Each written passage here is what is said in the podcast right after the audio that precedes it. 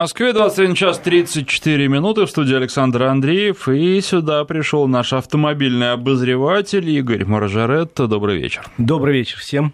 Автомобильные же темы будем обсуждать, и начнем с маркировки шин. Нам предлагают новшество. Зачем? Чтобы на старых не ездили? Э, это новация, которую предлагает Минпромторг.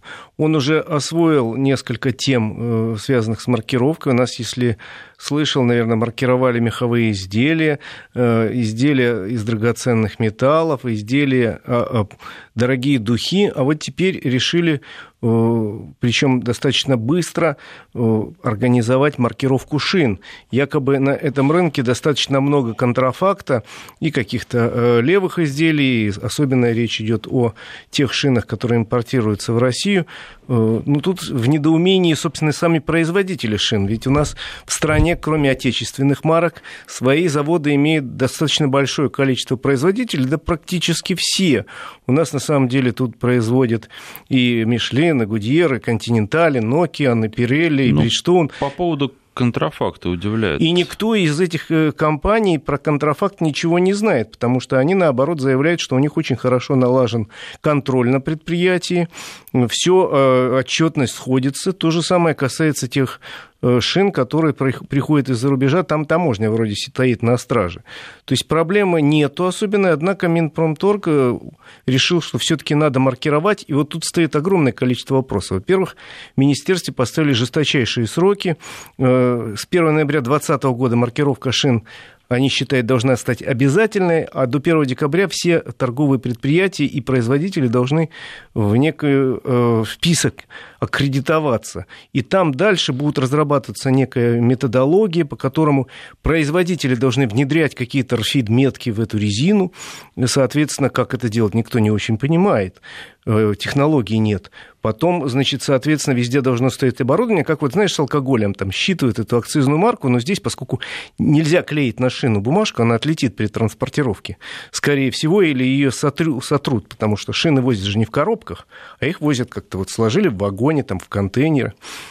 Поэтому какая-то орфид-метка, которую, значит, считывать будут при продаже, и куда-то будет идти информация, скапливается в какую-то базу данных, отслеживать что-то.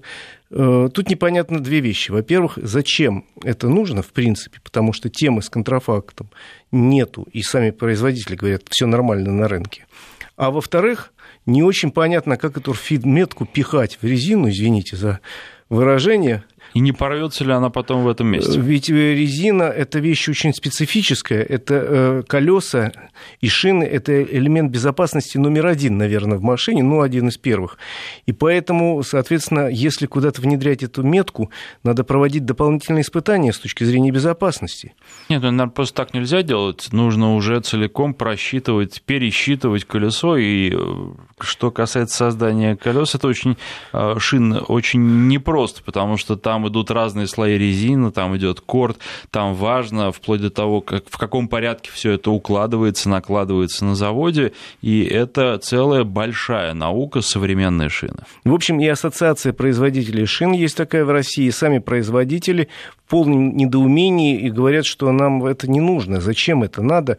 Плюс к тому, никто не понимает, насколько из-за этого могут подорожать шины, потому что мало того, что ну, сама метка, может быть, и стоит копейки, но нужно специальное оборудование, которое эту метку будут ставить. Нужно специальное оборудование, которое эту метку будут считывать где-то в магазинах. Надо базы данных каких-то заводить, и плюс еще испытания, которых... И это все за год. И это все за год, причем так э, шашками рубанули. Э, есть подозрение, что, наверное, кому-то хотят поручить какой-то серьезной фирме, поручить эту ответственную задачу. Но давайте сначала разберемся для начала, а нужно ли это вообще? Если бы речь шла еще о возрасте шин, потому что, ну, как мы знаем, шины нужно покупать свежие, и даже пролежавшие уже год на складе шины, они хуже, чем те, которые только что сошли с конвейера. Тут это можно было бы каким-то образом понять. Но а, такая маркировка уже есть. На всех шинах указывается неделя, когда они произведены, и год производства. Да, но тут речь идет о борьбе с контрафактом, э, масштабы которого нам не приводят, а сами производители говорят, что он ничтожен, в общем, не стоит тех усилий, которые ради этого собирается предпринимать. Поэтому внимательно следим за ситуацией. Мне бы хотелось, чтобы Минпром хотя бы разъяснил Э, зачем это нужно и во сколько это обойдется. Потому что бывают инициативы, которые говорят, а вот давайте, помните, была инициатива, давайте видео э, снимать проведение техосмотра. Вот от начала до конца, потом хранить. Я по этому поводу говорю, ребята, хорошая инициатива. Только вы посчитали, сколько будет стоить закупка видеокамер на каждом посту проведения осмотра, создание базы данных и хранилище, самое главное, где будут хранить не меньше года все данные проведения техосмотра. Представляешь, какое количество э, надо иметь, э, ну, какой объем базы данных этот. И, в общем, как-то депутаты в какой-то момент тоже, видимо, пришли к такому же выводу и сказали, да достаточно двух фотографий. Вот. Я надеюсь, что в этом случае тоже посчитают для начала и объявят нам, во сколько обойдется покупателю каждого колеса вот эта самая орфид-метка. Если выяснится, что это приведет к очень серьезным затратам, надо понять, а надо ли нам это. Так что ждем. А надо ли нам ОСАГО вместе со страхованием от несчастных случаев? А вот, вот второй вопрос. вопрос. Потому что я вспоминаю истории, в основном это происходило, хотя далеко не только на юге России, когда люди хотели купить э, страховку ОСАГО, им говорили, нет, просто так э, не продадим. В довесок, пожалуйста, давайте вот нам еще дополнительный полис оформите, иначе бланков у нас нет. Но это было все незаконно, с этим боролись. А теперь вот смотри, какая штука. Э, тут некоторое время назад один из депутатов выступил с предложением объединить ОСАГО и КАСКО. Ну, все специалисты развели руками, потому что достаточно сложно один, объединить один тип обязательной страхования, а второй добровольный как их, на какое основание Легко объединять? сделать оба обязательно. Оба обязательно, тогда сколько будет стоить полис? Ну так вот, э, эту идею депутат донес до премьер-министра, и премьер-министр распорядился подумать что-нибудь в этом направлении. И в результате с сегодняшнего дня есть рекомендация Центробанка, которая говорит следующее, что если вы покупаете полис ОСАГО в интернете, вы покупаете просто полис ОСАГО. А если вы покупаете его в бумажном виде, с другой стороны этой розовой бумажки напечатан бланк полиса страхования от несчастного случая добровольного. И вам добровольно предлагают, а не хотите ли вы э, за небольшую сумму, это действительно не очень дорого стоит, э, не могу сказать конкретно, сколько, в каждом регионе по-разному, ну, допустим, тысячу рублей. Не хотите ли вы доплатить эту самую тысячу рублей и на тот же срок заключить еще договор по страхованию от несчастного случая. Что вам это даст? Ведь в случае аварии, если будете виновником, Э, страховая компания выплатит потерпевшей стороне деньги по полису ОСАГО, правильно? А вам за железо ваше в любом случае ничего не заплатит, но если пострадает ваше здоровье при аварии, даже если вы виноваты, вот тут за эту небольшую сумму вы получите гарантию, что для 500 тысяч ущерб по здоровью вам покроют.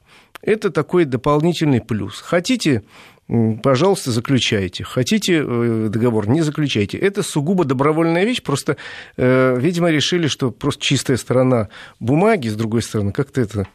Ну, рекламу печатать неприлично, а вот ну, давайте напечатаем полис. Не знаю, много ли людей согласятся купить полис по страхованию от несчастного случая. На самом деле на Западе это очень распространено, там практически каждый имеет. У нас люди еще не умеют э, и не понимают пользу страхового полиса, поэтому я думаю, что большинство людей проигнорируют просто это предложение. Хотя, еще раз говорю, в страховых компаниях вам будут это предлагать, но ни в коем случае не имеют права навязывать. Просто скажут, хотите, вот, пожалуйста, тот же бланк мы вам заполним еще и с другой стороны за небольшую доплату. Вот такое ноу-хау у нас сегодняшнего дня появилось в стране. Я подобного, в общем, не, не знаю, подобных историй. Ну, посмотрим, может, действительно это привлечет дополнительное количество людей к такому хорошему и полезному виду страхования. Кстати, я забыл сказать, это страхование распространяется только на несчастный случай, связанный с ДТП. То есть, если вы вышли из машины, пошли домой по дороге, сломали ногу, этот полис не действует. А, ну, нужно или нет, тут людям решать. Э, или, конечно, решать самим водителям, которые покупают полис ОСАГО. Мне вот предстоит это сделать через месяц. А я, правда, последний год покупал, э, в прошлом году уже купил в интернете. Ну, по опыту можно сказать, что большинство-то считает, что ничего дополнительного им не нужно. Еще одна история интересная по поводу покупки машин на вторичном рынке. Оказывается, если машина, а, ну, вам говорят одно, а на самом деле оказалось другое. Например, вам говорят, что вот я один владелец, больше никто за руль не садился. Потом выясняется, что эта машина а, в такси работала на протяжении последних трех лет, то а, деньги можно потребовать назад, когда уже все, покупка совершена, и в процессе эксплуатации выясняется, что все было не так, ну или не эксплуатации. А, вот такое решение принято судом. Да, Верховный суд принял буквально вот сегодня решение, которое очень важное. И касается это покупки машины э, с рук, что называется.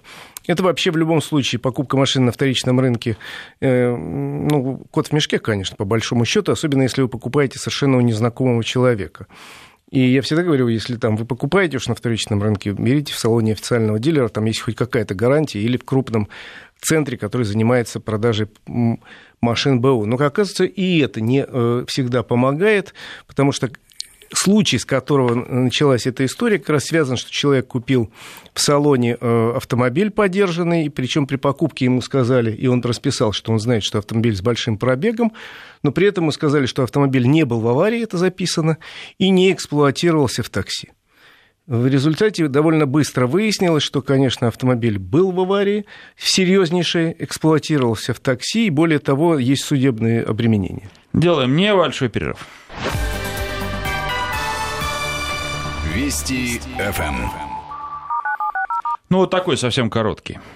Да, и вот этот хозяин обратился к продавцу с требованием расторгнуть договор и вернуть ему деньги. Продавец сказал, вот договор написано, что ты согласен с тем, что пробег большой э, и, возможно, какие-то изъяны, поэтому мы знать ничего не можем. Надо сказать, что и городской и районный суд, э, суды разных инстанций поддержали в данном случае продавца, и по большому счету э, доводы покупателя совсем не рассматривают.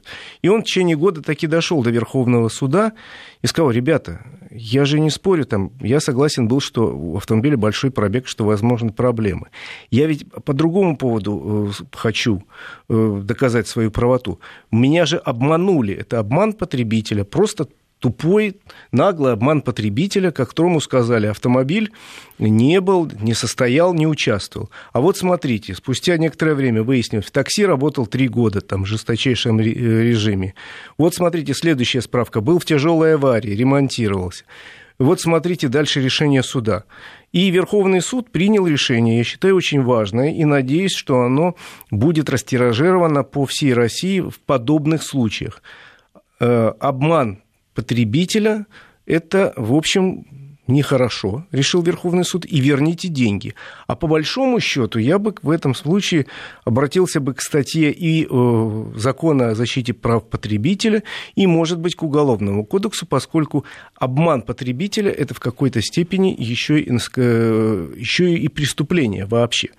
Если помнишь, мы с тобой неоднократно вспоминали опыт Германии, где, например, э, скрученный пробег – является обманом потребителя, одним из таких признаков жесткого обмана, и карается жесточайшим образом вплоть до уголовного преследования и реального тюремного заключения. У нас по этому поводу, как мне кажется, легкомысленное достаточно отношение, и по разным данным, вот РУАД говорит, там 40% автомобилей на вторичном рынке, 30-40 ходят с крученным пробегом. Я думаю, что реально практически каждый второй автомобиль на вторичном рынке с скрученным пробегом. И к этому все относятся философски. У меня товарищ покупал недавно автомобиль, причем в салоне серьезного дилера, и э, смотрит, пробег какой-то относительно небольшой. Ему говорит, да-да-да. Потом ему дают сервисную книжку, а там совершенно другой пробег указан. Он говорит, вы что? А, ну ладно, ну бывает. Сказали они ему. Ну, в общем, автомобиль, надо сказать, оказался приличным, на этом все и закончилось. Но вообще-то, понимаешь, ты приходишь в магазин, даешь тысячу рублей, а тебе говорят, это фальшивые тысячи рублей. Он говорит, а, ну извините, ошибся. Давайте в следующий раз приду, в другой магазин пойду, может быть. Вот это примерно та же ситуация, и очень обидно, потому что люди по судам таскаются, там деньги гигантские вкладываются в тот же самый ремонт и восстановление машины. И какое-то легкомысленное отношение. Ну да ладно, это шутка такая. Ну скрутили пробег, ну покрасили там крыло, сказали, что не был битый. Ну там, я не знаю, двигатель помыли сверху с э, стиральным порошком. Он заблестел, сказали, что вчера выпущен. Ну, я условно говорю, но это же действительно большущая проблема.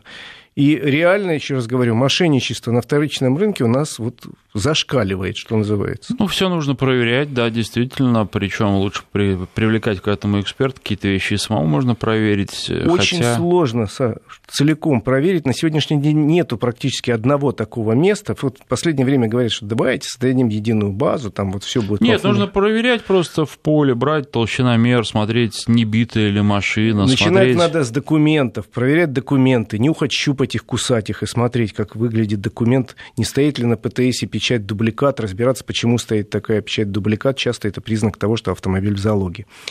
Следующее, там проверять автомобиль по базам, по базам угона по базам залоговым. На самом деле и сами документы, я имею в виду ПТС, нужно проверять, не фальшивые ли они. Вот да. это тоже важная вещь пробивать по самым разным базам, потому что есть база там, условно говоря, сейчас нотариальная, по которой залоговые автомобили пробиваются. Причем не просто пробить, а в каких-то случаях можно потребовать справку с печатью, что нет, в этой базе в этот момент автомобиля нет. Поскольку я помню историю совсем недавнюю, когда человек купил автомобиль, э, проверил по базе, оказался он все-таки в залоге. Просто в это время в базе он не был, банк не, не подал. И когда человек начал судиться, ему говорят, да, в общем, нет, не, э, ничего не знаем, он уже был. В общем, человек отсудил, в конце концов. Опять же, пришлось доходить до Верховного суда. Проверили по базе э, залогов, э, есть, э, собственно, какие-то возможности, там в Москве есть по базе данных московский автокод проверить. Может быть, его проверить через страховую компанию, где автомобиль страховался, не было ли случаев. В общем, всего проверить невозможно, но попытаться по максимуму сделать можно. А еще лучше покупать автомобиль или у знакомых каких-то, более-менее которым вы доверяете, либо, еще раз говорю, у официального дилера или у крупной компании, которая специализируется на, допустим, поддержанных автомобилях. Хотя бы у вас есть юридическое лицо, к которому можно прийти и потребовать что-то.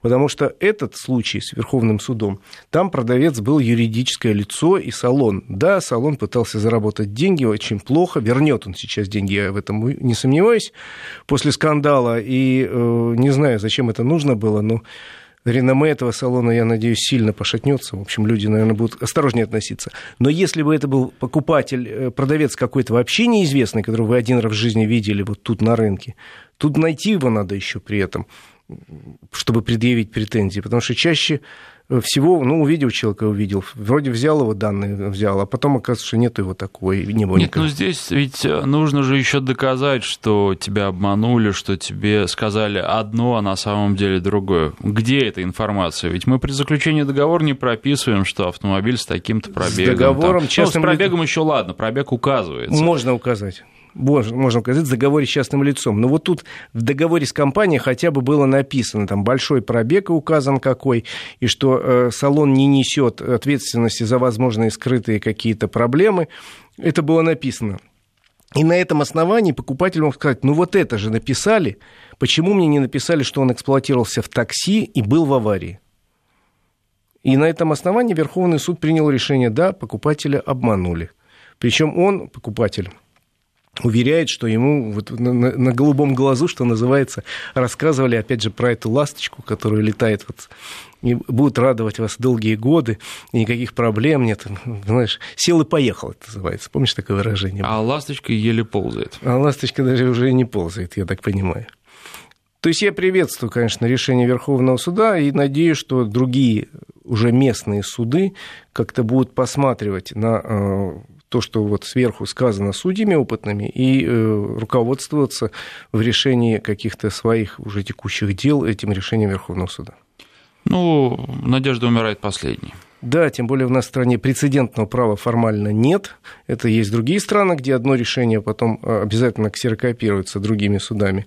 У нас этого нет, но все-таки э, написано, что суды должны э, ориентироваться на решение вышестоящих судов, э, принимая там то или иное решение по своему текущему делу. А, будем смотреть, как будут развиваться события, и удачи тем, кто будет судиться. Ведь таких случаев очень много. Все-таки, наверное, проще нанять хорошего эксперта, который проверит автомобиль. Это тоже не стопроцентная гарантия. Но, тем Конечно. не менее, откровенное барахло вы уже вряд ли купите. Да, хороший специалист посмотрит толщину металла и наличие отсутствия э, какого-то нового лакокрасочного покрытия. Да, есть у каждого хорошего эксперта свои, э, ну, свои признаки, по которым он определяет пробег машины, там, ее э, прошлое, там, читает, знаете, как следопыт по э, тропинке, по примятой траве, определяет тут, что три дня назад проходил лось. Вот так опытный эксперт скажет, а вот тут-то то было, вот тут это, вот это надо обратить внимание. Да, вот тут царапнули бордюр, а вот тут, посмотрите, явно кто-то въехал. А вот это, да, а, вот, а тут... вот это перевертыш, а вот это утопленник. Да. А вот тут, да, действительно, вот тут была вода. То есть, ну, если вы сами не разбираетесь, все-таки приглашайте эксперта всегда. Спасибо, наш автомобильный обозреватель Игорь Маржарет. Хорошей дороги всем.